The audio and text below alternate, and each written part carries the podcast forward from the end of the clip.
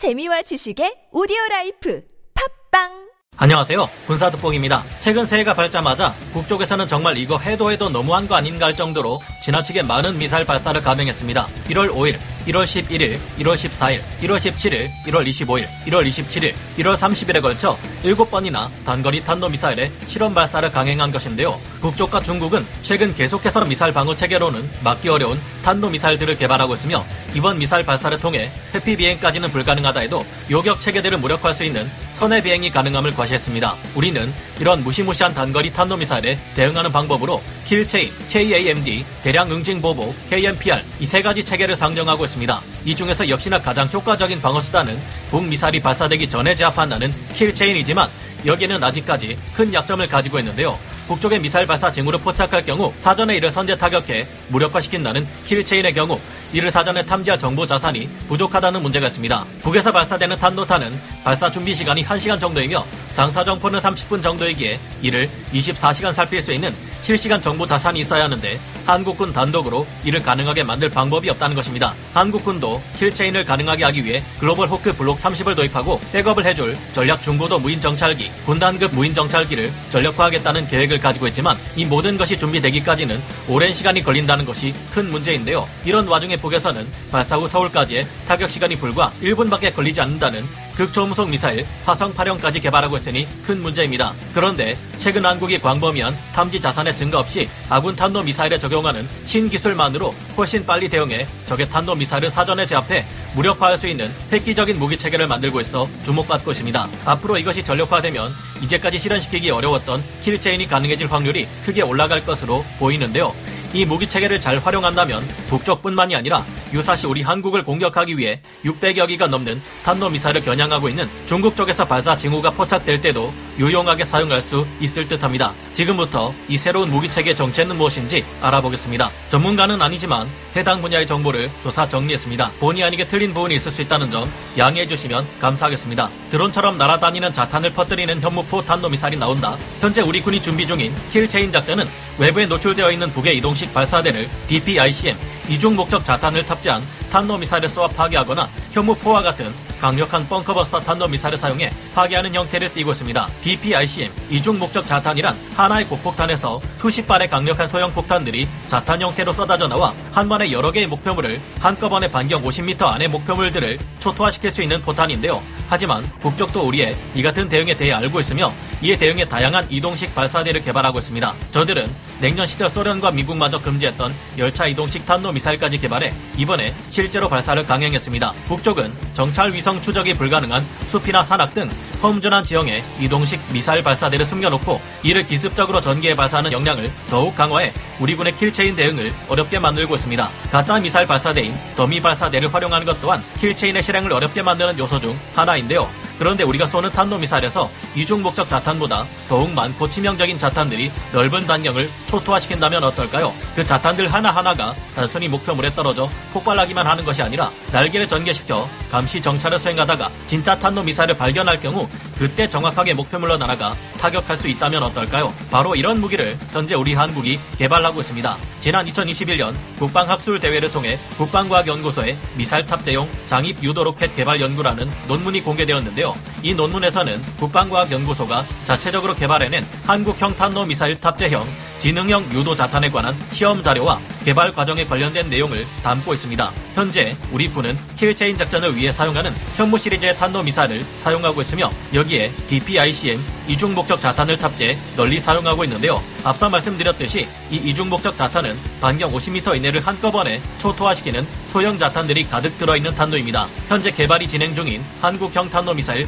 탑재형 지능형 유도 자탄은 이중 목적 자탄 DPICM과 달리 X자 날개를 가진 자탄들이 전개되어 적 전장의 넓은 지역의 공중을 배회하며 감시 정찰을 수행하다가 목표물을 발견할 경우 이를 정확히 정밀 타격할 수 있는 공격 드론과 비슷한 자탄들을 가득 담고 있습니다. 드론과도 같은 이 지능형 유도 자탄들은 우리 군의 현무포와 같은 탄도 미사일을 통해 적진으로 운반되기 때문에 발사된 이후 수분 안에 목표 지점의 상공에 도달할 수 있다는 점에서 우리 군의 전투기에서 발사되는 공대지 미사일이나 전투함에서 발사되는 함대지 미사일보다 아주 빠르게 전개 설계될 수 있는 공격 자산이 될 것으로 보이는데요.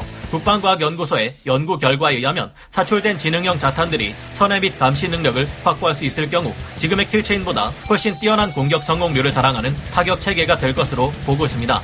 국방과학연구소는 이 지능형 자탄의 기술적 가능성을 검증하기 위해 2019년 10월부터 2020년 12월까지 15개월간 자체 연구를 통해 탄도미사일로 운반할 수 있는 유도 자탄을 개발하고 테스트해 왔습니다. 한국형 탄도미사일 탑재형 지능형 유도 자탄은 어떤 것인가? 국방과학연구소가 독자 개발한 유도 자탄은 이스라엘의 히어로 120 공격 드론과 유사한 형태를 가지고 있는데요. 히어로 120 공격 드론은 직경이 120mm 내외이며 길이가 1.34m 정도의 12kg의 중량을 가지고 있습니다. 이스라엘의 히어로 120 공격 드론은 1.41m 길이의 X자형의 독특한 날개를 가지고 있는데요. 이 자탄은 4.5kg의 탄두 중량을 가지고 있으며 60분 동안 공중에서 배회하며 정확한 목표물의 위치를 찾아 정밀 타격할 수 있는 성능을 가지고 있습니다. X자형의 날개는 양력 측면에서 다소 불리하지만 기동 성능 면에서는 더 유리한 특성을 가지고 있다고 하는데요. 아직 국가연이 개발 중인 지능형 유도 자탄의 크기라든지 탄두 중량 등의 정확한 정보는 공개된 것이 없지만 히어로 120과 유사한 X자형의 날개를 가지고 있다는 것을 한눈에 발견할 수 있습니다. 즉 국가연이 개발한 지능형 유도 자탄은 장시간 비행하는 것보다는 높은 기동성을 확보하는 것에 더 중점을 두었고 그 결과 종말 단계에서 더욱 우수한 명중률을 보장한다고 합니다. 사실 이 같은 형태의 지능형 유도 자탄과 비슷한 형태의 무기 체계를 과거에 미군이 이미 개발한 바 있는데요. 바로 미국 공군이 1998년부터 개발했던 저가격 자동형 공격 시스템 로카스가 그것입니다. 로카스는 항공기에서 투하해 기상에서 이동 중인 장갑, 비장갑 차량을 다양한 방식으로 격파하는 것이 목표였는데요. 로카스의 가장 큰 특징은 AGM-65 매버릭 미사일이나 AGM-114 헬파이어 미사일 등 기존의 공대지, 대전차 미사일과 구분되는 큰 차이점이 하나 있었는데 긴 체공 시간을 보장하도록 설계되었다는 것입니다. 이전까지 대전차 미사일과 같은 유도 무기는 한 번 발사되고 나면 공격 과정만을 최대한 효율적이고 빠르게 달성하도록 제작된 무기 체계였습니다. 하지만 로카스는 발사 후 자체 비행 능력으로 작전 지역 상공에 도달한 후 그곳에서 타격에 앞서 배회 비행을 하며 자체 센서로 이동 중인 표적을 탐지하도록 설정되었는데요. 그 후 자체적으로 목표를 식별해 공격을 결정한 후 직접 돌입해 공격하는 식으로 공격을 수행하게 제작되었습니다. 이 같은 무기 체계들은 공대지 대전차 미사일 같은 미사일들과 달리 장기간 채공이 가능하다는 장점을 살려 공격 지점 내에 특정 목표를 최소 4에서 6회 이상 반복해 공격할 수 있어 외부 관제의 도움이 없이도 공격 성공률을 높일 수 있었는데요. 덕분에 굳이 유인 전투기를 발진시켜 제공권을 장악하거나 아군이 주변까지 침투해 들어가며 대규모 전투를 수행하지 않아도 적진 내에서 치명적인 공대지 공격이 가능했습니다. 미국 기술진들은 개미 군집의 행동 패턴을 참고해 지능형 네트워크를 개발해 이 로카스에 적용시켰고 그 덕분에 다수의 로카스가 동시에 적 목표를 공격하도록 할 수 있었는데요. 공격을 받는 입장에서는 로카스 군집 전체를 하나하나 요격하기 어렵기 때문에 장거리 대공 방어망 외에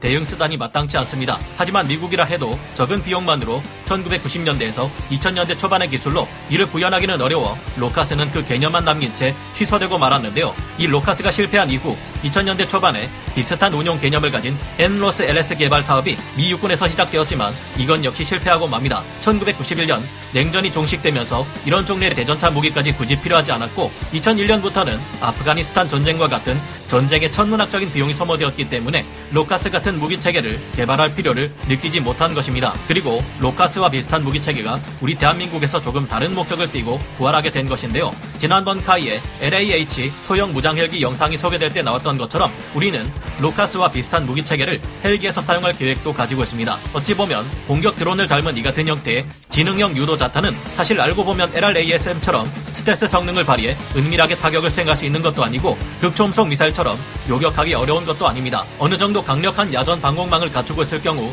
쉽게 격추시킬 수 있는 무기 체계일 텐데요. 그러나 이 같은 형태의 무기를 다른 여러 타격 수단과 함께 섞어서 사용할 경우 가장 위험한 무기 체계가 될 수도 있습니다. 왜냐하면 적의 방공망은 요격하기 어렵고 파괴력이 강한 무기를 최우선적으로 요격하는데 우선순위를 두고 대응하게 되기 때문인데요.